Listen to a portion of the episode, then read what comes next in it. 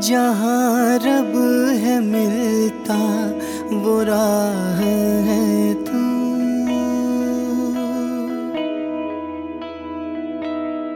अंग संग है मेरी पनाह है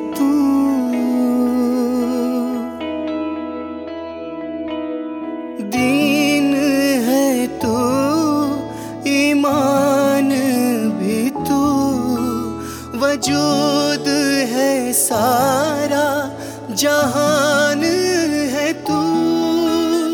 रहती है मुझमें जो वो जा है तो।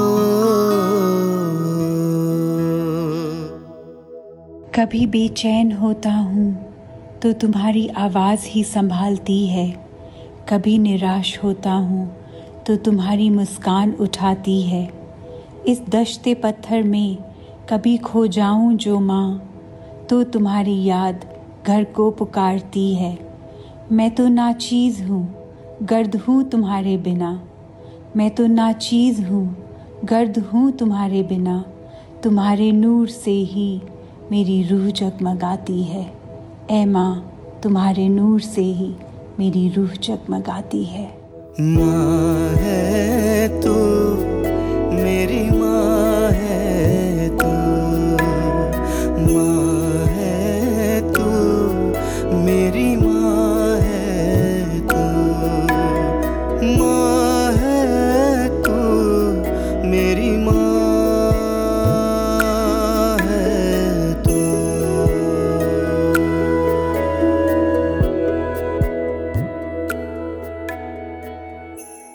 याद फिर आई सूरत वो नूरानी वो छाँव प्यारी प्यारी वो रहमत रूहानी वो रोशन मीनार वो ममता की मूरत वो माँ रहनुमा वो मसीहा की रानी।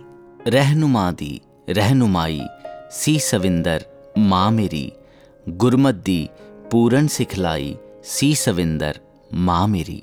जी हाँ माँ सविंदर हरदेव जी महाराज। आपकी ममता की कहानी, रहमतों के किस्से, जहाँ हम सभी के दिलों पर लिखे हैं, वहीं आपके मुखारबिंद से निकले एक एक शब्द आज भी ज़िंदगी के हर मरहले का हल सिखाते हैं। अगस्त का महीना है और ये महीना जहाँ एक और रिमझिम फुहारों का मौसम लाता है तो वहीं दूसरी ओर माँ सविंदर जी की यादों का सावन भी लेकर आ जाता है। तो आइए यादों के इस सावन को माँ की तालीमों में ढालकर अपने किरदार में उतारा जाए। वॉइस डिवाइन माँ सविंदर जी को नमन करते हुए दोहरा रहा है आपकी कुछ शिक्षाएँ। इस एपिसोड में हम हैं आपके साथ मैं लकी नूर मैं कुसुम नमस्कार धन निरंकार Was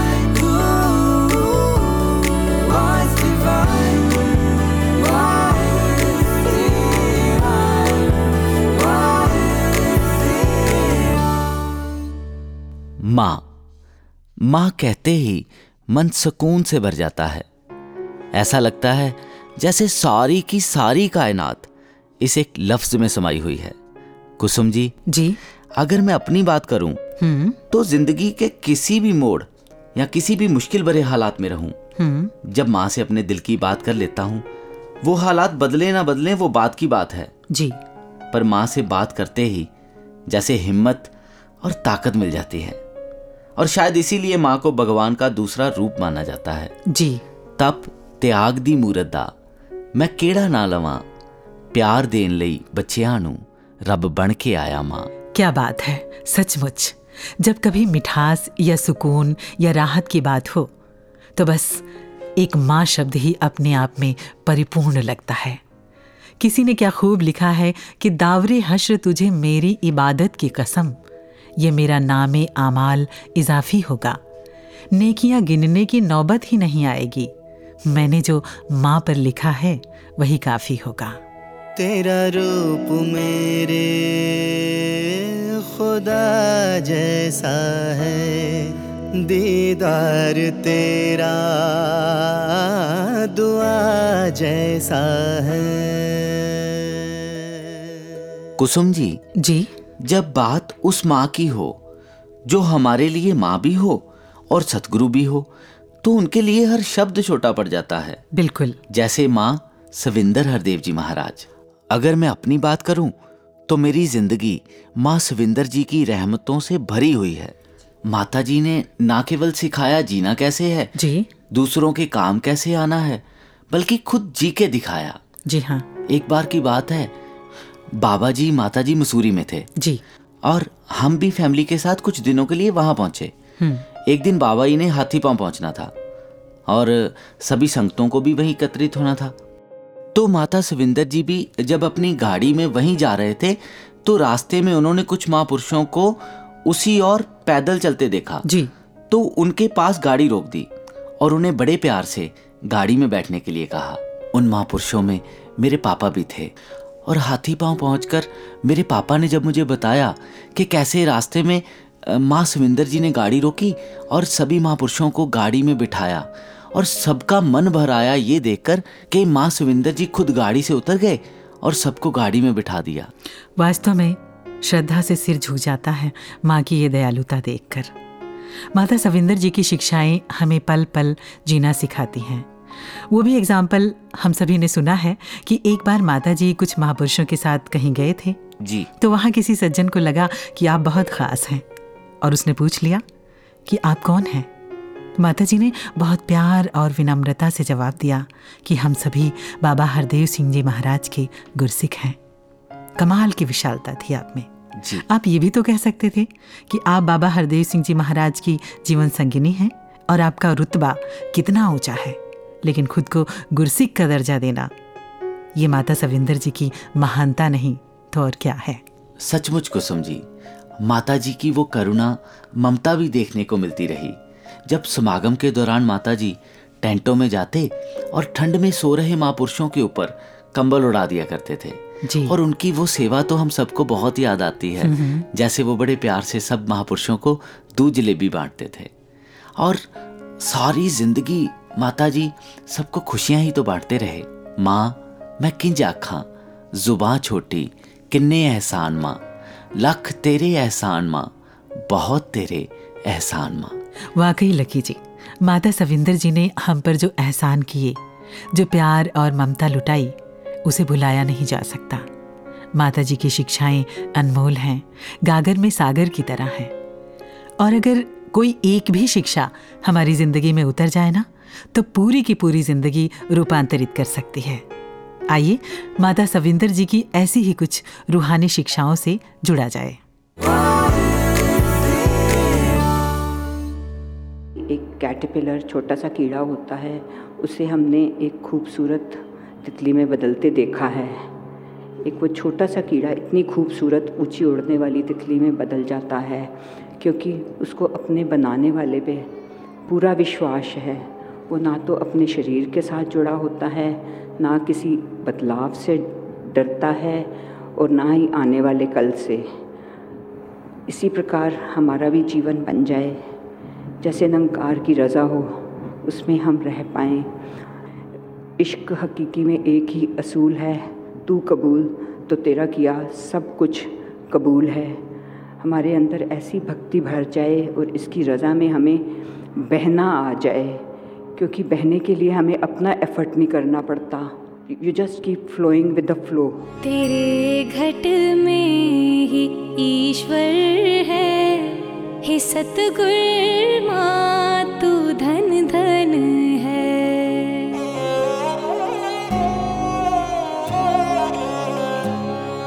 तेरे घट में ही ईश्वर है।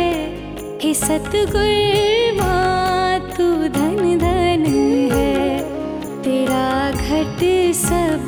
सबसे निर्मल है तेरा घट सबसे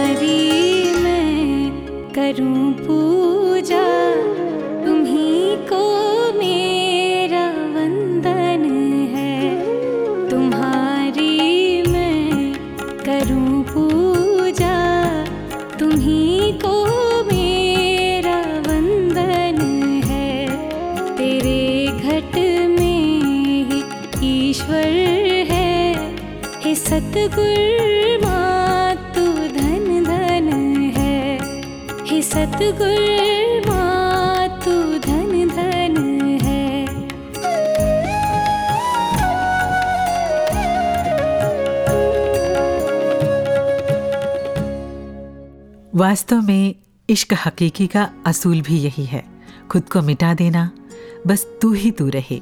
तेरी मर्ज़ी, तेरी इच्छा, सब बेशर्त कबूल हो मुझे। फिर तेरी ये दुनिया, तेरे बनाए हुए इंसान, जो जैसे हैं, वैसे ही मुझे स्वीकार हों। तो जब तेरी मर्ज़ी को स्वीकार करने का भाव आ जाता है तो चीज़ें आसान हो जाती हैं। क्यों, लकी जी? जी, कुसुम जी, इसीलिए लिखा, ना सवाल, ना जवाब, बस इश्क, तेरा इश्क।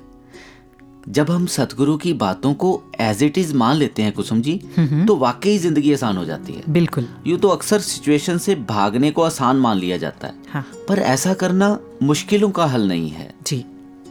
मैं अपनी बात बताऊँ? जी। तो ये उन दिनों की बात है जब मैं अपनी जॉब से बहुत ज़्यादा परेशान था। और उसे उसी वक्त छोड़ना चाहता था। इसी उधेड़ बुन में था कि अचानक एक दिन ये बात सदगुरु माता सुविंदर जी के चरणों में रखने का मौका मिला। तो माता जी ने आशीर्वाद रूप में जो जवाब दिया वो कहीं ना कहीं हम सभी के लिए एक प्रेरणा है। ज़रूर होगी। माता जी ने कहा कि बच्चे जब तक दूसरी इससे बेहतर जॉब ना मिले इसे नहीं छोड़ना।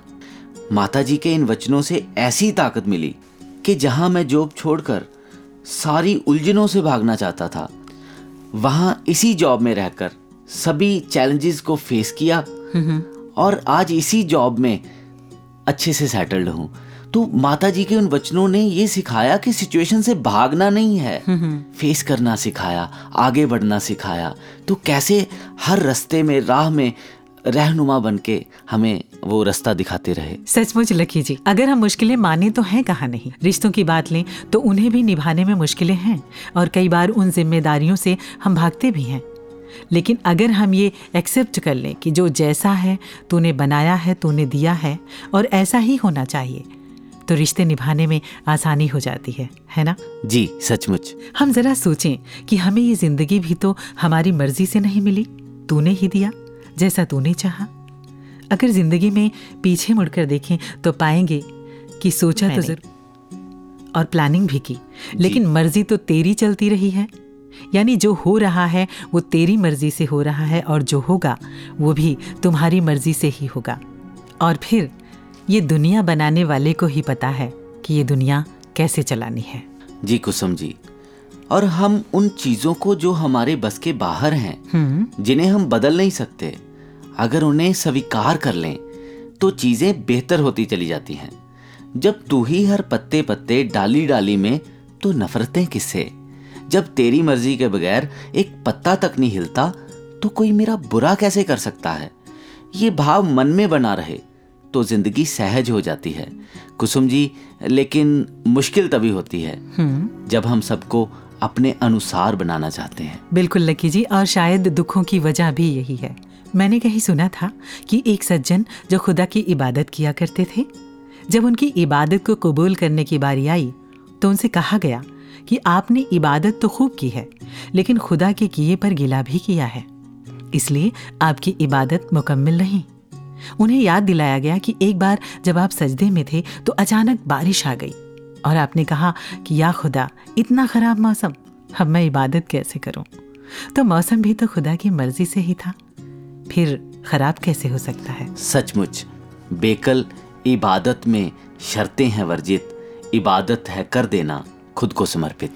और यही समर्पण ही तो सही मायने में भक्ति है। इनकी मर्ज़ी को मानना खुशी से मानना भी इन्हीं की कृपा से ही संभव हो पाता है। वरना तो किसी शायर ने क्या खूब लिखा है कि ये इश्क नहीं आसा बस इतना समझ लीजिए। एक आग का दरिया है और डूब के जाना है। सच कहूँ तो माता सविंदर जी की पूरी की पूरी ज़िंदगी ही एक्सेप्टेंस से भरपूर रही है। और जो जो भी माता जी से जुड़ा वो भी कहीं ना कहीं चंदन की खुशबू की तरह महक गया। और जिनसे आपके दुनियावी तौर पर भी खूबसूरत रिश्ते रहे उन्होंने भी गुरु और गुरसिख वाले रिश्ते को ही महत्व दिया। तो ऐसे ही आपसे जुड़े प्यार भरे रिश्ते को महसूस करते हैं आदरणीय बहन निरंजन जी और बहन जगजीत जी की भावनाओं में। सत्संग धन्यकार जी माता सुविंदर जी वो बचपन से ही शहनशाह जी से बहुत प्यार मिला। जब मसूरी में पढ़ते थे तो मोनी नखोबिनो भी सेम स्कूल में पढ़ रहे थे। तो शहनशाह जी ने जब भी उनको छुट्टी दिला के घर बुलवा बुलवाना तो माता जी को भी साथ बुलाना कोई भी सामान आना, घर में शहनशाह जी ने मंगवाना या खाने के लिए भी तो इनको भी पूरा वैसे ही भेजना जैसे उनको भेजते थे। और शहनशाह जी, बाबा गुरबचन सिंह जी दोनों के ध्यान था तो इनकी फिर बाबा जी के साथ शादी फिक्स हो गई। और शादी के बाद जब गद्दी मिली तो बाबा जी के साथ कंधे के सन, कंधा मिलाकर, चाहे बच्चे छोटे छोटे थे, पर इन्होंने पूरा साथ दिया। छत्तीस साल मौन रह के बाबा जी के साथ सच के प्रचार के लिए निकल पड़े। संगतों को पहल दी संगतों को प्यार दिया। किसी का दुख नहीं देख सकते थे। बहुत दयालु स्वभाव के थे। केयरिंग सिमथी रखने वाले और बहुत स्ट्रॉन्ग थे। परिवार में भी साथ संगत इन्होंने पूरे फ़र्ज़ निभाए। चाहे वो बाबा जी के होते हुए, चाहे बाद में पूरा प्यार दिया, पूरे मान इज़्ज़त दी और ध्यान रखा। हमेशा बच्चों के साथ बच्चे हो जाना, बड़ों के साथ बड़े हो जाना, संजीदा बन जाना। और फिर बाबा जी के बाद चाहे इनकी सेहत भी ऐसी थी, आप सबको पता है। पर फिर भी इतने स्ट्रॉन्ग बन के मिशन को संभाला, परिवार को संभाला और संगतों को भी प्यार दिया। एक एक को अपना कोई तकलीफ़ जो वो तो जैसे भूल ही गए, पर संगतों को पहल दी, सारा समय ज़्यादा संगतों में बिताया। और अंत में भी जब से थोड़ी ज़्यादा हो गई तो मिशन को, संतों को, परिवार को माता सुदीक्षा जी के हवाले करके गए। अब रहमत करो कि जैसा ये चाहते हैं, वैसा हम सब कर पाए, बन पाए, इनके वचन मान सके। धन्यकार जी। प्यार से कहना धन्यकार जी। सतगुरु माता सविंदर जी से बहुत प्यार मिला। स्कूल से लेकर कॉलेज तक इकट्ठे ही थे और उनमें हमेशा ही यही पाया कि उनका बहुत केयरिंग नेचर बहुत करुणा और हमेशा सदा ही तैयार रहते थे हेल्प करने के लिए सबकी। जब भी सुनना किसी को कोई ज़रूरत है, एक क्षण भी नहीं लगाते थे और वहाँ पहुँच जाते थे। जैसे आप महात्माओं ने भी सुना और देखा भी होगा कि जब सर्दियाँ हो गई थी और समागम के दिनों में तो कैसे सब महात्माओं के लिए कंबल लेकर उनके टेंटों में पहुँच गए थे। ऐसा हृदय उनका विशाल और करुणा से भरा हुआ और दूसरों को पहल देनी। बहुत ही हम फॉर्चुनेट थे लकी थे कि ऐसे भाभी मिले, ऐसी फ्रेंड मिली और ऐसे सतगुरु मिले। तो दातार मेहर करे कि जो उनका सिखलाया हुआ रास्ता है उस पर हम सदैव ही चलते रहे, क्योंकि साथ संगत वो हमेशा ही दूसरों को पहल देते रहे हैं और विशाल हृदय के मालिक। तो दाता रहमत करे कि जैसा वो चाहते थे, सदा ही हम भी वैसा ही करते रहें और संगतों की चरण रज बनकर और सबसे प्यार लेते रहें। प्यार से कहना धन्यकार जी। सोचा था दिल ने हम उनको नैनों से सदा निहारेंगे। सोचा था दिल ने हम उनको नैनों से सदा निहारेंगे। उस चाह के उखड़ी सांसों को फिर से नई चाह मिले। वो नूर भरी, वही प्यारी से वो नूर भरी, वही प्यारी से हमें फिर से निगाह मिली। ममता की छाँव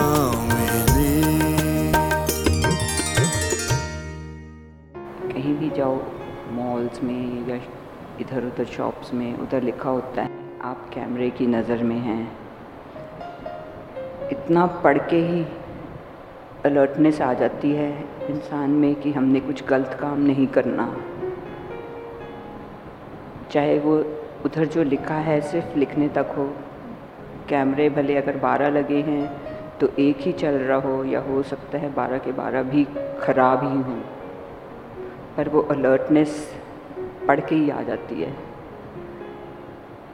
निरंकार तो देख ही रहा है। तब भी क्या हम इतने अलर्ट रहते हैं कि हमसे कोई गलती ना हो जाए? हम लापरवाह हो जाते हैं, गलतियाँ कर बैठते हैं। अपना अपना अंतर्यामी तो हर कोई इंसान है। हमें पता है हम क्या गलत बात कर रहे हैं, क्या ठीक कर रहे हैं।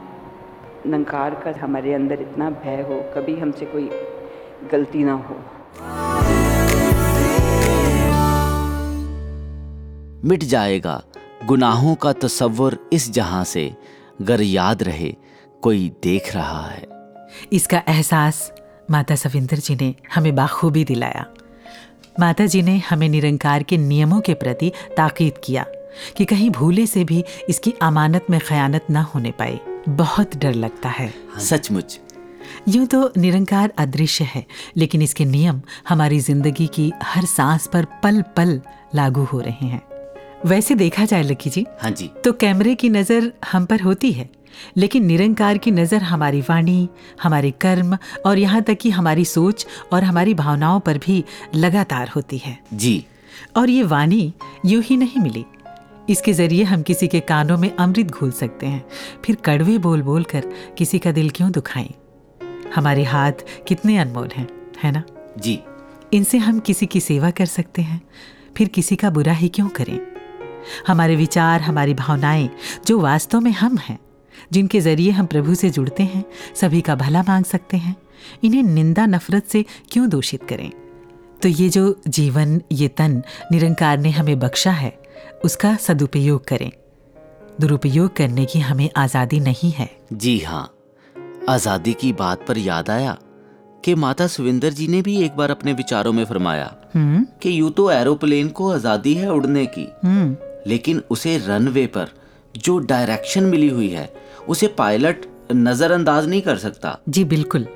अगर पायलट समझे कि मैं तो आज़ाद हूँ और डायरेक्शंस को फॉलो ना करे तो आप अंदाज़ा भी नहीं लगा सकते कि कितना नुकसान हो सकता है। इसके अलावा भी उड़ते हुए भी अगर उसका टच कंट्रोल रूम से टूट जाए तो कितनी कठिनाइयों का सामना करना पड़ सकता है। सचमुच यानी हर पल हर घड़ी गुरमत का आधार और निरंकार से मन की तार जुड़े रहना बहुत ज़रूरी है। जी कुसुम जी। लेकिन ये जो मन है ना लकी जी ये फिर भी नादानी करी जाता है। अक्सर हम कह देते हैं कि निरंकार सदगुरु से कैसा है। ये तो हमारा अपना है। ये तो हमारे अपने हैं। तो अपनों से वो जिनसे प्रेम है प्रीत है कहीं ना कहीं और भी ज़्यादा ज़िम्मेदारी बन जाती है कि कहीं मेरे किसी कर्म से मेरे प्रियतम का दिल ना दुख जाए। या उसे मेरा कोई व्यवहार ना अच्छा लगे या मेरी प्रीत या मेरे नाते पर कहीं भूले से किसी की उंगली ना उठ जाए। जी। इस प्रीत को संभालना है ये एक बहुत बड़ी ज़िम्मेदारी है। राबिया बसरी जो एक सूफी संत हुई हैं, उनसे किसी ने कहा, राबिया तो खुदा से प्रेम करती है? तो उन्होंने कहा, बेशक। फिर आगे से पूछने वाले ने पूछा, फिर तो तू शैतान से नफरत करती होगी? तो राबिया कहती हैं, बिल्कुल भी नहीं। मेरे प्रेम में शैतान तो क्या एक कीड़े से भी नफरत की कोई गुंजाइश नहीं है?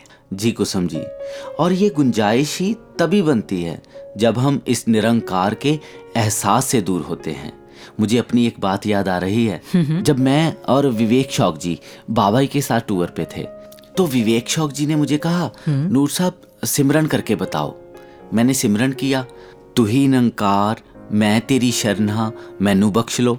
तो विवेक शौक जी आगे से कहने लगे इसकी तीसरी लाइन दोबारा बोलो। तो मैंने फिर कहा मैनू बख्श लो। कहते नूर साहब अब एक बात बताओ कि ऐसी कौन सी गलती है? ऐसा कौन सा गुनाह है कि हमें बार बार कहना पड़ रहा है, मैनू बख्श लो, मैनू बख्श लो। तो जो मुझे निरंकार से एहसास हुआ तो उनको कहा कि इस निराकार का एहसास ना होना ही सबसे बड़ा गुनाह है, गुनाहों की जड़ है। जब ये गुनाह होता है, इसके बाद सारे गुनाह जन्म लेते हैं। तो गुनाहों की जड़ ही ये है, इस निराकार का एहसास ना होना। तो जब इसका एहसास रहता है तो कोई गुनाह होता ही नहीं है। क्या बात है। तेरे होने के एहसास को ही लगातार बनाए रखें तो फिर कोई और गुंजाइश रही नहीं जाती। तेरा एहसास तेरी याद मोहब्बत से मुझे भर देती है। ये वो शय है जो मुकम्मल मुझे कर देती है। मोहब्बत के इसी जज्बे को दिलों में संजोने की तालीम माता सविंदर जी ता उम्र हमें देते रहे। और ये तालीम आदरणीय बहन समता जी और बहन रेणुका जी में भी बाखूबी देखने को मिलती है। और ना केवल ये गुण बल्कि उनकी निगाहों में भी माँ सविंदर जी की सूरत झांकती है जिनके अक्स में उनका अक्स नज़र आता है हमें। आइए उनके दिलों के भाव सुनते हैं उन्हीं की जुबानी। सात संगत जी प्यार से कहना धन निरंकार जी। सात संगत जी दो साल हो गए सतगुरु माता सविंदर जी से। इस रूप में बिछोड़ा हुए, जो शारीरिक रूप में जब उन हमसे बिछड़े वो। लेकिन एक मोमेंट भी, एक पल भी ऐसा नहीं, जब उनकी याद या उनका प्यार नहीं आता याद। हर मोमेंट उनका ख्याल आता रहता है। और सबसे ज़्यादा जो वो सिखा के गए स्ट्रॉन्ग रहना, प्यार करना, सबकी हेल्प करना। सतगुरु माता सविंदर जी ने अपना पूरा जीवन इस मानवता को दे दिया थर्टी सिक्स ईयर्स जहाँ हम जानते हैं बाबा जी सिर्फ़ छब्बीस साल के थे, गुरु के रूप में प्रकट हुए। तब सदगुरु माता सविंदर जी भी सिर्फ़ 22 साल के थे, जब बाबा जी के साथ उन्होंने कंधे से कंधा मिलाकर ये मानवता का प्रचार करना शुरू कर दिया और अपने अंत श्वासों तक उन्होंने इस मिशन को इतना कुछ दिया। हर एक इंसान कितने महापुरुष दासी से भी बात होती है जब भी, या फ़ोन पर या मिलकर तो हर कोई अपनी कोई ना कोई बात सुनाता है कि किस रूप में माता जी ने एक माँ की तरह प्यार दिया। कभी कोई किसी प्रॉब्लम में आ गया तो उनकी सल्यूशंस दी, कैसे हेल्प करी, कैसे सबकी स्ट्रेंथ बने। इतना कुछ तो जो दासी को भी एक घर में रहते हुए भी नहीं पता था उस वक्त जो अब पता चलता है कि ये भी उन्होंने किया, हमारे लिए ऐसे भी किया, ये भी किया। और जो साथ संगत बिल्कुल नज़दीक, चाहे ना भी आ पाई हो, पर हर मोमेंट उनको हर किसी की बस चिंता रहनी, हर किसी के लिए बस दिल में प्यार आना, तबीयत जैसी भी हुई इन दो सालों में बाबा जी के बाद, लेकिन उन्होंने अपने लिए एक मोमेंट भी नहीं निकाला। कोई ट्रीटमेंट भी होनी, उसके बाद सीधा टूर्स पे निकल जाना, क्योंकि उनको सिर्फ़ और सिर्फ़ सत्संगत के लिए ही जीना था और वो वही करते रहे। हमेशा दूसरों को अपने से पहले, चाहे कोई बच्चा हो, चाहे कोई बुज़ुर्ग हो, चाहे कोई भी हो, जिसको उनकी ज़रूरत पड़ी, अपनी तबीयत ना देखते हुए वो उनके पास गए, उनको रहमते देने, उनको आशीर्वाद देने इतना कुछ सिखा कर गए इस लाइफ में। चाहे दासी को मौका मिला एक दो टूर्स पे साथ जाने का। जब एज सदगुरु सदगुरु माता जी गए, तब भी देखा कि खुद कुछ खाने से पहले पूछना कि देखो बाहर सबके लिए खाना आ गया है, क्या सबने चाय पी ली है? तो हर समय बस सबका ही ख्याल रखना अपने से पहले। ये एक चीज़ दासी ने इतनी उनसे सीखी कि खुद से पहले दूसरों का सोचना है हर समय नो मैटर वॉट और दासी अब बस यही प्रार्थना करती है कि आज जो उन्हीं का रूप हमारे पास सदगुरु माता सुदीक्षा जी हैं, दातार कृपा करे कि अब इनकी कदर कर पाए और इनकी सेवा कर पाए, इनको खुश रख पाए और इतना अनमोल ये तोहफा हमारे को सदगुरु माता सविंदर जी दे कर गए, सदगुरु माता सुदीक्षा जी के रूप में। अब इनकी कदर करें, इनके वचनों पे जैसे ये चाहते हैं हु वैसे ही चले और इनको बस खुश रख पाए। सदगुरु माता सविंदर जी, बाबा हरदेव सिंह जी महाराज, इनकी यादें हमेशा साथ रहेंगी, इनका प्यार हमेशा साथ रहेगा। इस निरंकार रूप में भी और इस साकार रूप में, सदगुरु माता सुदीक्षा जी के रूप में भी दातार कृपा करे हम सबका जीवन बिल्कुल वैसे बन जाए जैसा माता जी चाहते हैं और हम उनको मिलकर सारे हमेशा प्राउड फील करा पाए। सात संगत जी, प्यार से कहना धन Nirankar ji. Savinder Mata ji was an extremely intellectual person उनको रीडिंग का बहुत शौक था। जब भी थोड़ा बहुत फ्री टाइम हो उनके हाथ में कोई ना कोई बुक ज़रूर होती थी। लिटरेचर फ़िलासफ़ी पोइट्री हर फ़ील्ड में उनकी बहुत ही डीप इंट्रोस्पेक्टिव नॉलेज थी और अवेयरनेस um, थी। जब मैं अपने टीन एज ईयर्स में थी तो I came across some of Rumi's poetry books मैं घर लेकर आई तो उसमें एक कोट थी the wound is the place where the light enters you जब मैंने ये कोट पढ़ी तो मुझे समझ नहीं आई।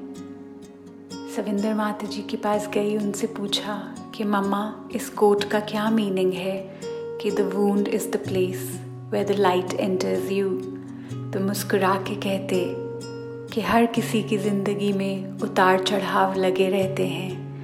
कई बार हमें लगता है कि हालात हमें चोट पहुँचा रहे हैं। सर्कमस्टांसेस हमें ज़ख्म दे रहे हैं, हमें दर्द दे रहे हैं। ऐसे टाइम पे हमें हिम्मत नहीं हारनी। हमें हमेशा यह एहसास रहे कि जो इलाही नूर है, जो निरंकार की रोशनी है, वो हमारे साथ है।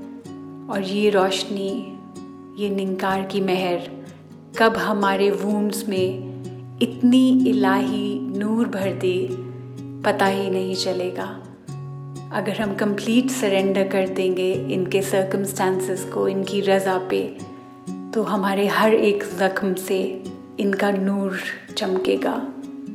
आप जी रहमत करो कि सारी शिक्षाएँ प्रैक्टिकल रूप में स्पिरिचुअल रूप में अपने जीवन में ढाल सके। थैंक यू इस प्यारे से संदेश के बाद क्यों ना एक गीत सुन लिया जाए? जी बिल्कुल।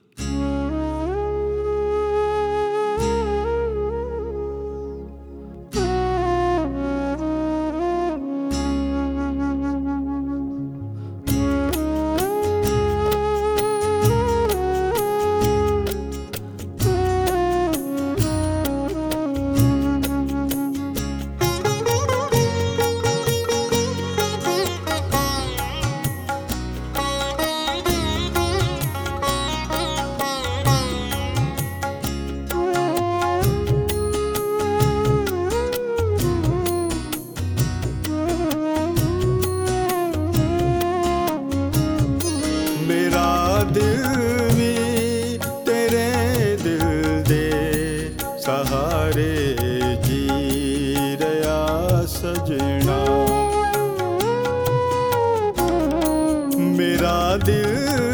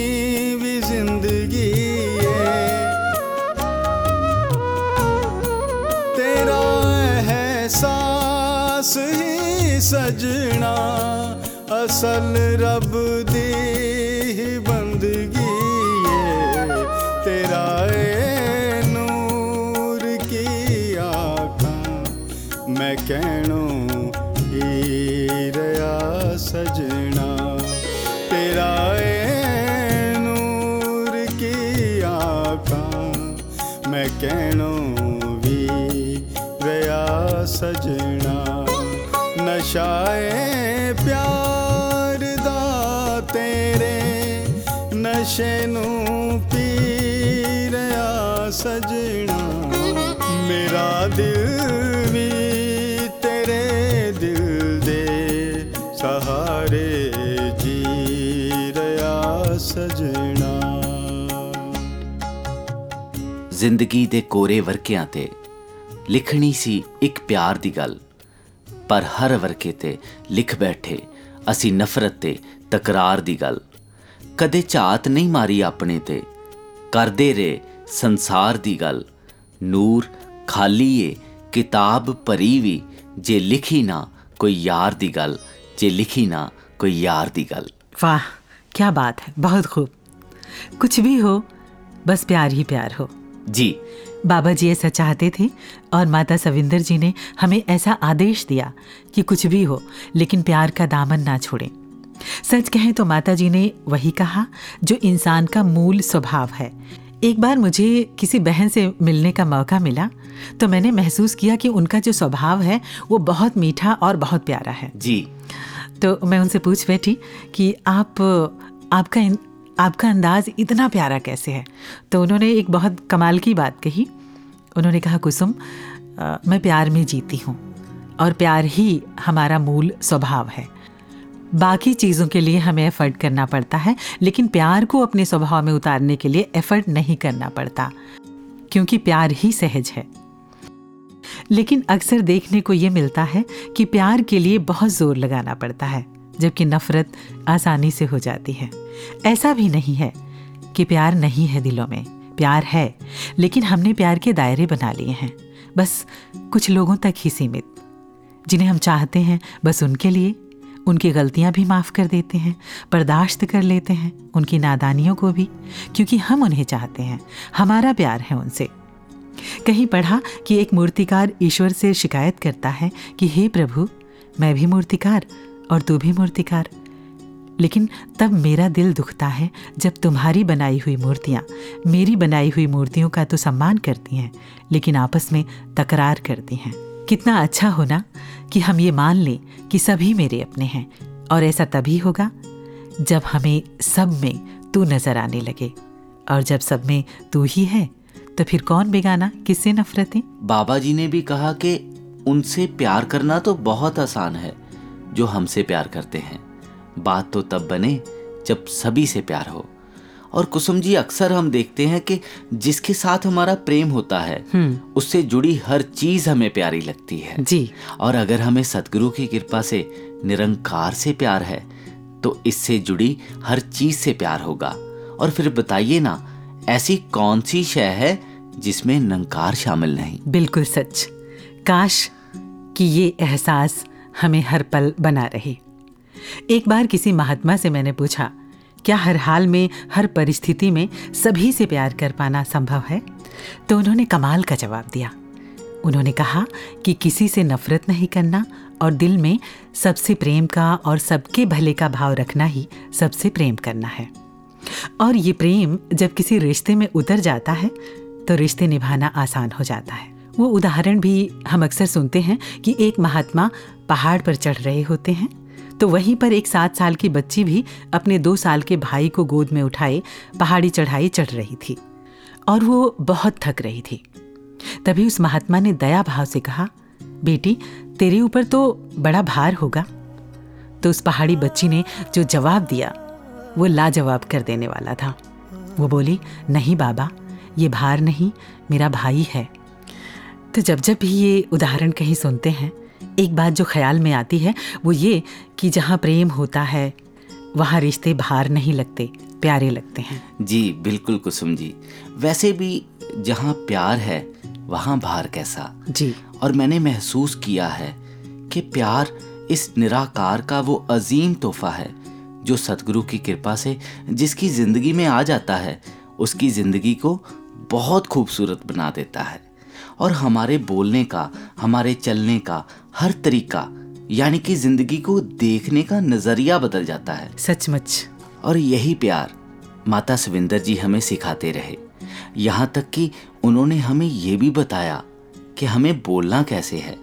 एक बार की बात है एक बच्चा जब किसी दूसरे बच्चे से बात कर रहा था तो उसने कुछ ऐसे शब्द कहे जिसे सुनकर माताजी ने कहा कि बच्चे जो शब्द आप संगत में नहीं बोल सकते वो घर में भी नहीं बोलने। तो ऐसी ही सिखलाई और प्यार माताजी हर बच्चे को सिखलाते रहे। और उनके पास रहकर हमारे प्यारे हार्दिक जी और संप्रीति जी ने भी जो प्यार उनसे लिया जो उनसे सीखा आइए सुनते हैं। सात संगत जी प्यार से कहना धन्यकार जी। इश्क हकीकी का एक ही उसूल है तू कबूल तो तेरा किया सब कबूल। ये लाइन सुनते ही सदगुरु माता सविंदर जी की याद आती है, क्योंकि उन्होंने हमें हमेशा सिखाया है कि निरंकार से कभी क्वेश्चन नहीं करना और हर चीज़ निरंकार की रज़ा में रह कर ही करना है। सात संगत जी, सदगुरु माता सविंदर जी गुरु रूप में प्रकट होने से पहले पूरन संत थे। उन्होंने बाबा जी का हर एक आदेश आने से पहले ही उसको समझ के पूरा किया। साथ संगत जी, दास तो बहुत लकी है कि सदगुरु माता सविंदर जी के साथ इतना टाइम स्पेंड करने को मिला, उनसे इतना प्यार मिला, इतना आशीर्वाद मिला और साथ संगत जी, उनसे लिमिटलेस टीचिंग्स मिली। तो साथ संगत जी, आप सब आशीर्वाद दो जी कि दास जो उनसे इतनी टीचिंग्स मिली, उसको अपनी लाइफ में डाल पाए और साथ संगत जी, आपसे हमेशा से जो इतना प्यार और आशीर्वाद मिल रहा है, दास उसके लायक बन पाए। साथ संगत जी, प्यार से कहना धन्यकार जी। सात संगत जी, प्यार से कहना, धा निरंकार जी। सात संगत जी, दासी बहुत लकी है कि दासी को माता सविंदर जी के साथ इतना टाइम स्पेंड करने को भी मिला और उनसे बहुत प्यार भी मिला। सात संगत जी, दासी ने जब भी कोटी जाना और अगर ऊपर हॉल में संगत होनी तो माता सविंदर जी ने ज़रूर कहना कि संपू ऊपर हॉल में संगत हो रही है, संगत चले जाओ। सात संगत जी, आप सब दासी को आशीर्वाद दो कि जैसे माता सविंदर जी चाहते थे, दासी हमेशा वैसे ही संगत से जुड़ी रहे। सात संगत जी, और दासी आप सबको और माता सविंदर जी और बाबा जी को हमेशा प्राउड रख सके। और दासी का जीवन भी बिल्कुल वैसा ही हो, जैसे माता सविंदर जी और बाबा जी चाहते थे। सात संगत जी, प्यार से कहना धा निरंकार जी। आई लव यू बड़ी mama and I miss you so so much गुरु खुश हो अगर सारे जहाँ में फिर खुशी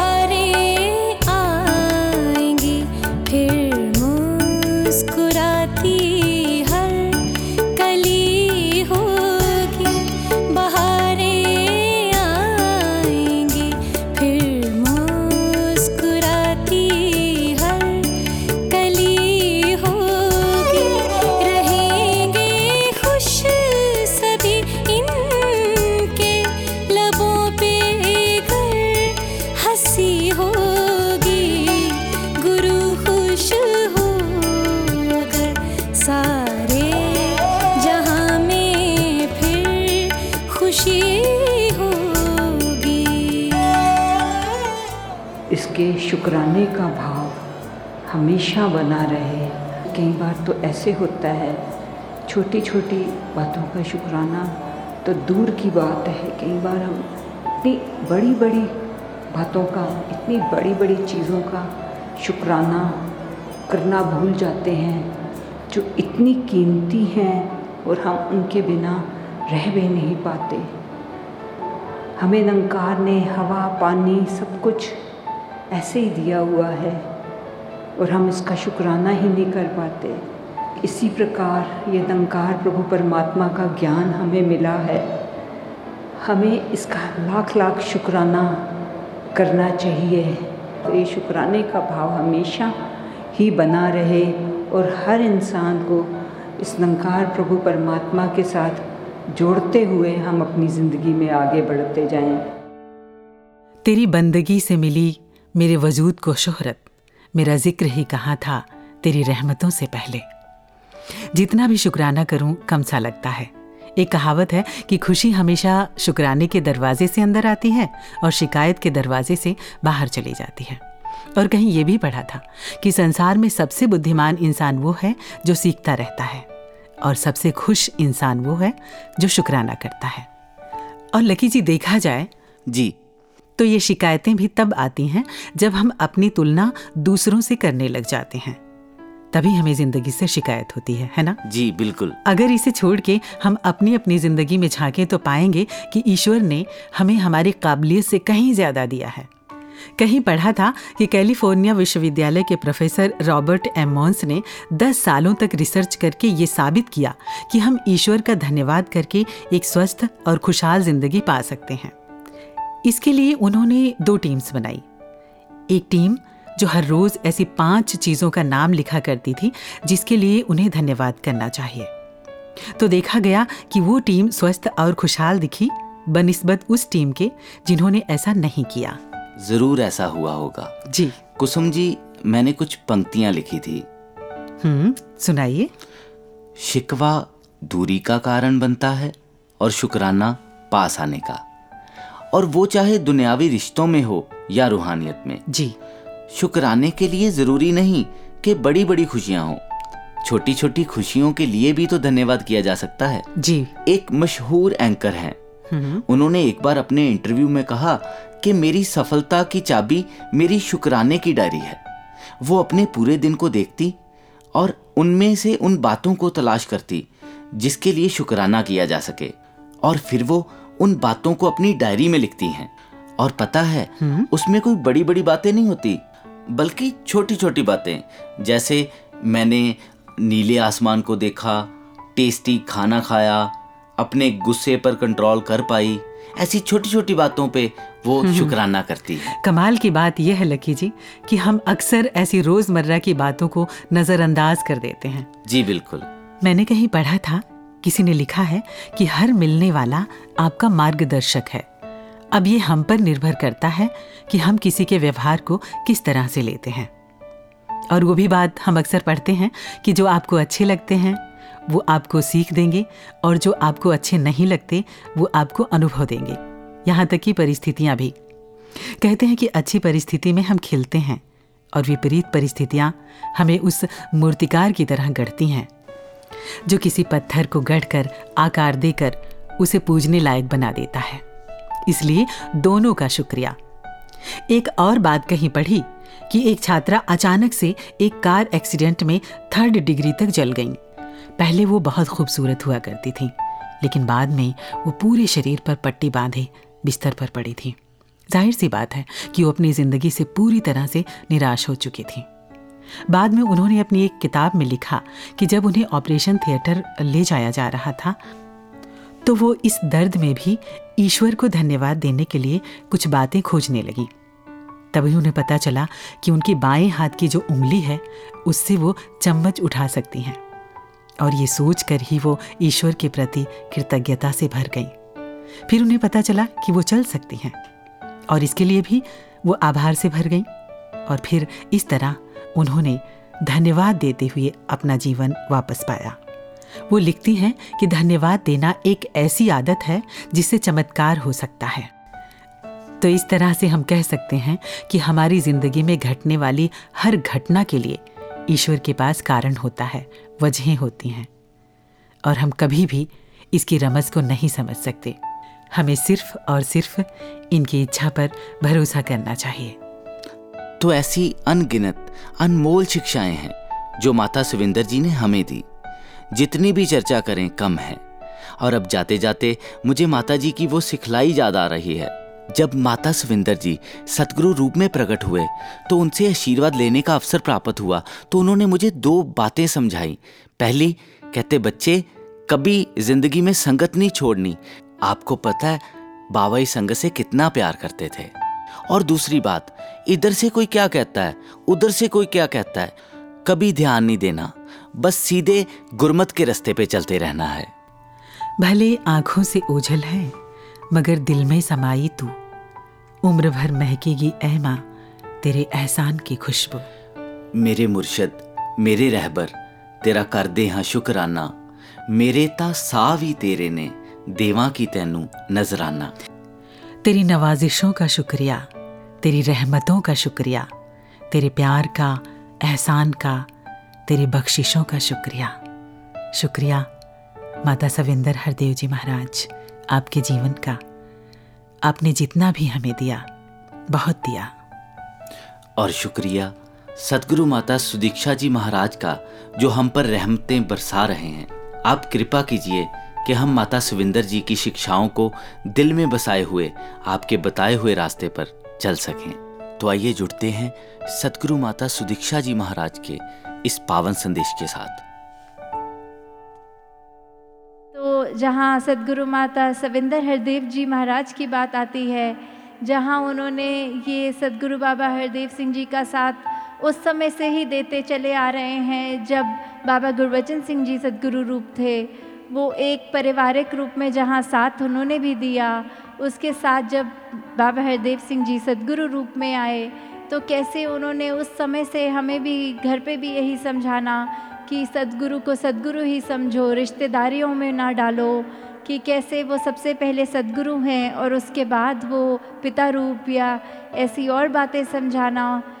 उनका अपना अपने शरीर की तबीयत ना देखते हुए जब हमारे को सत्संग रूप में एक वो अंधकार आना कि अब सदगुरु रूप हमारी आँखों से जब ओझल हो रहा था तो उनका वो सदगुरु रूप धारण करना, कि कैसे निरंकार अब उनके शरीर में ये जो सदगुरु बाबा हरदेव जी की ही डायरेक्शन से हुआ तो कैसे ये बात भी कि सदगुरु माता जी ने उस टाइम अगर दुनियावी रूप में देखो तो वो शरीर बहुत कमज़ोर शरीर था, पर उस शरीर के अंदर जो स्ट्रेंथ थी, वो अलौकिक थी, बहुत ही रूहानी थी, कि कैसे सदगुरु माता जी ने उस समय जब हमारा हाथ थामा और ये छत्तीस साल से भी ज़्यादा जितनी भाभी जी के साथ उन्होंने जीवन काल किया और उसके बाद जो दो साल हमें ये सदगुरु रूप में उन्होंने दिए, वो और कोई भी नहीं कर सकता था।